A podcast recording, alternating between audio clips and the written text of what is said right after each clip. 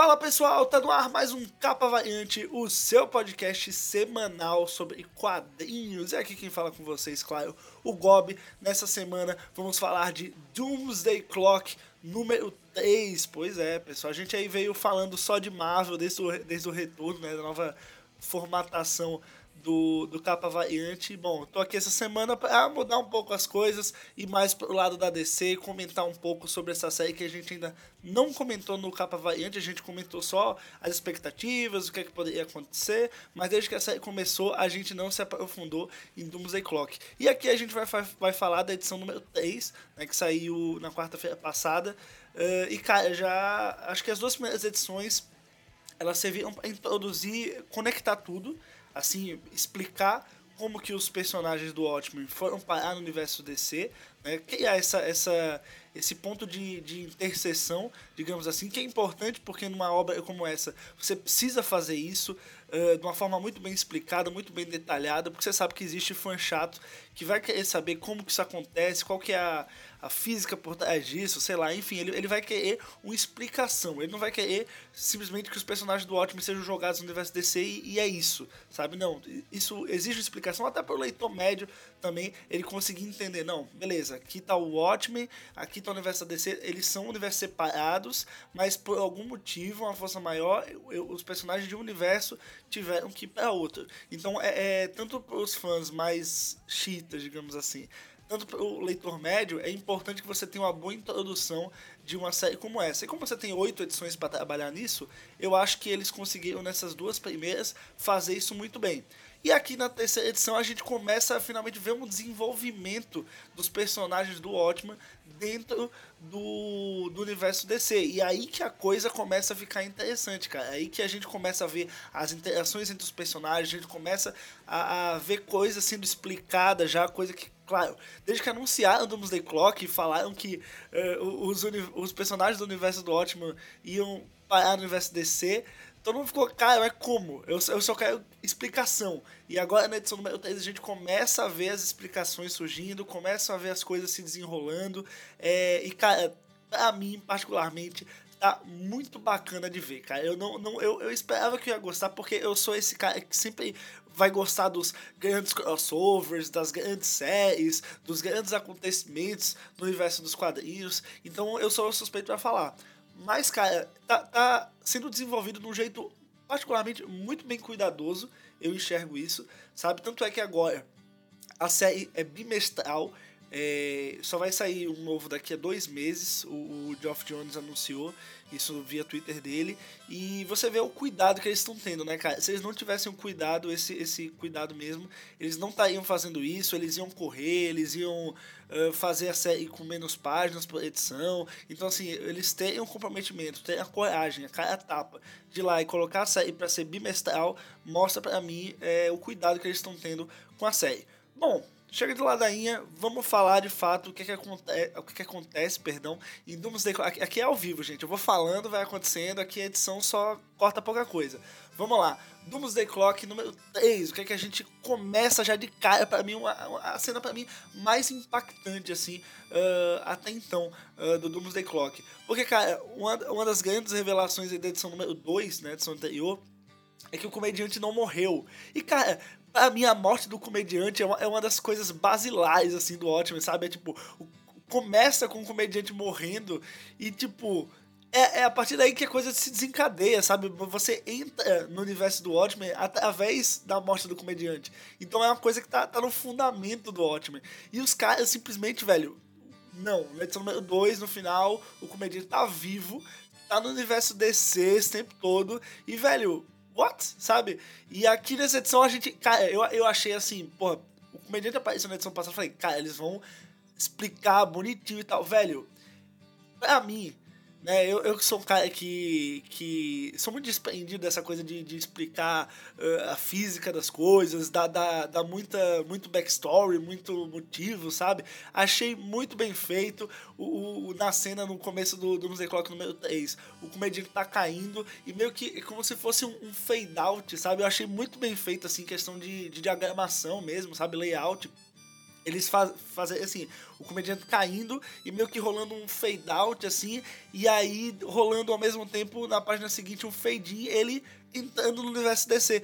E cê, você ainda não sabe o que, é que aconteceu. Ele só meio que vê o Manhattan assim, e depois ele tá lá junto com Ozymandias e, e nada se explica muito bem. E, velho, eu achei isso muito legal, porque, claro, se eles forem explicar um pouco mais em edições futuras, vai dar para fazer. Mas se eles não quiserem, cara, é uma forma muito sutil de você fazer isso. Simplesmente o Manhattan foi lá e trouxe ele. Tipo, sentiu que ele ia morrer, não sei, alguma coisa do tipo.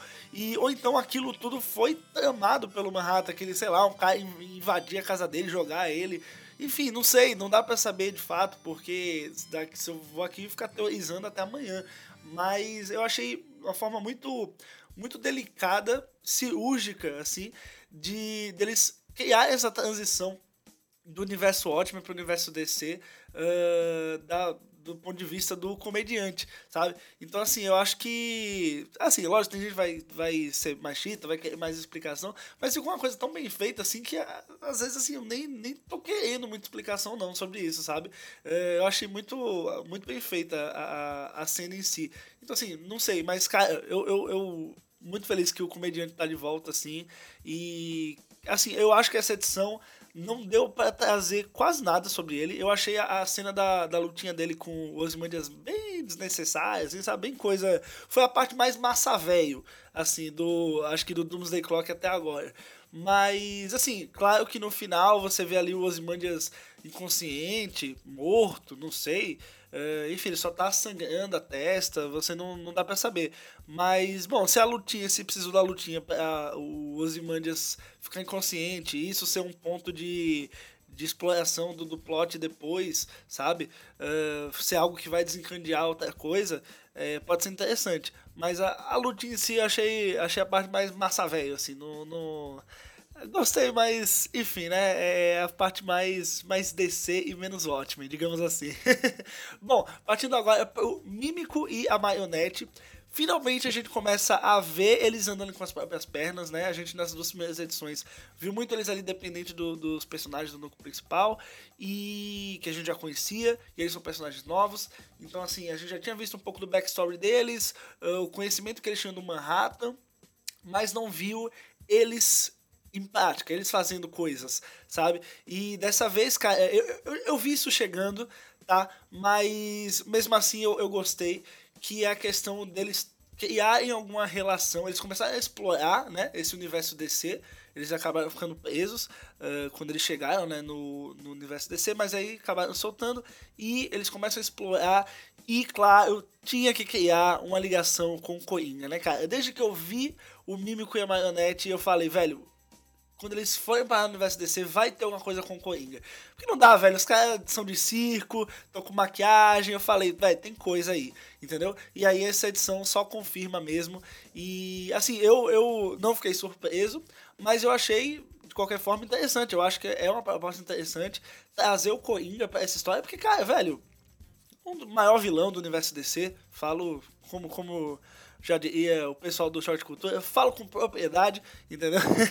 pra mim, o Coringa é o maior vilão do universo DC. Então, assim, eu acho que, pô, se é pra você juntar o universo ótimo, que é de gente mascarada, gente fantasiada, aquela coisa bem anos 50, né? Porra, tem que colocar o Coringa, cara. De alguma forma você tem que explorar o Coringa. Não sei uh, o que do arco do próprio Coringa vai acabar se resolvendo no meio dessa história. Alguma coisa a ver com aquela história dos três Coringas. Uh, se isso vai se explicar de alguma forma em Doomsday Clock. Uh, assim, se isso for acontecer, espero que não, não fique uma coisa muito misturada, uma coisa muito muito, assim, muita informação para pouco gibi, sabe? De você querer explicar tudo dentro do Doomsday Clock para tornar o Doomsday Clock ainda mais grandioso, aquela coisa que vai, vai resolver tudo, vai explicar tudo e acabar ficando uma coisa muito confusa. Não quero que isso aconteça. Mas se eles conseguirem explicar isso de uma forma concisa dentro do, do Doomsday Clock, por que não, cara? Eu acho que estão trazendo o Coringa para essa história eu acho que não é à toa, não é só para dizer, olha, o Coringa, né? Oi, oi Coringa. Acho que não é isso. Então acho que vai ter alguma coisa relevante, sim, né? Próprio, se não fosse isso, nem o Mímico e a Marionette eles estariam nessa também, porque dá para ver pelo, pelo posicionamento ali dos personagens dentro do, do roteiro que eles estão ali pra, com um objetivo, né? Eles foram criados ali pelo Geoff Jones para um objetivo para desencadear alguma coisa que vai acontecer depois. E aí, claro, a gente começa a ver que tem uma relação aí com o Coringa. Outra coisa muito legal, cara, é a interação do Batman e do Rorschach. Velho, eu tava muito ansioso para ver isso. Muito mesmo. E, velho, eu achei fenomenal. Achei fenomenal. O Batman com o símbolo clássico no peito. Eh, dá um ar muito mais Watchmen do que o uniforme atual dele nos quadrinhos, no, no na revista do Tom King, uh, no Detective Comics, enfim. Ele tá com um símbolo clássico no peito, assim, e cara, aquela coisa que fica meio que exaltada assim do uniforme. Aquilo dá um, um ar muito mais Watchmen, Tá? Não, não sei explicar muito bem, mas é meio a minha visão, assim, dá, dá uma coisa, dá um tom mais antigo, uma coisa menos uh, super-heróica e mais realmente detetive. Então, assim, eu, eu gostei bastante dessa decisão visual. Acho que eles não vão manter isso para as revistas regulares do Batman, né? Mas eu acho que é muito legal, assim, você tentar criar, né, até elementos uh, na roupa dos personagens que são melhores naquele contexto, sabe? Se encaixam melhor naquela situação, naquela época, naquele dentro daquele universo que está se formando. Então eu achei bem legal a decisão. E, velho, o Batman com o Rorschach eu achei muito legal. Uh, porque os dois, eles têm, têm uma coisa meio louco, né? O, o Rorschach é aquele cara que você uh, sabe que ele é louco né, desde o princípio, ele não esconde. E o Batman, muito pelo contrário, ele só parece um cara normal, mas tá lá escondido no fundo dele toda a loucura dele, sabe? Então, todos os problemas que ele tem, enfim, o do Rorschach é muito aparente, embora ele use uma máscara né? E, e o Batman tá lá, aquela coisa muito escondida. Eu achei, achei muito legal a dinâmica entre os dois.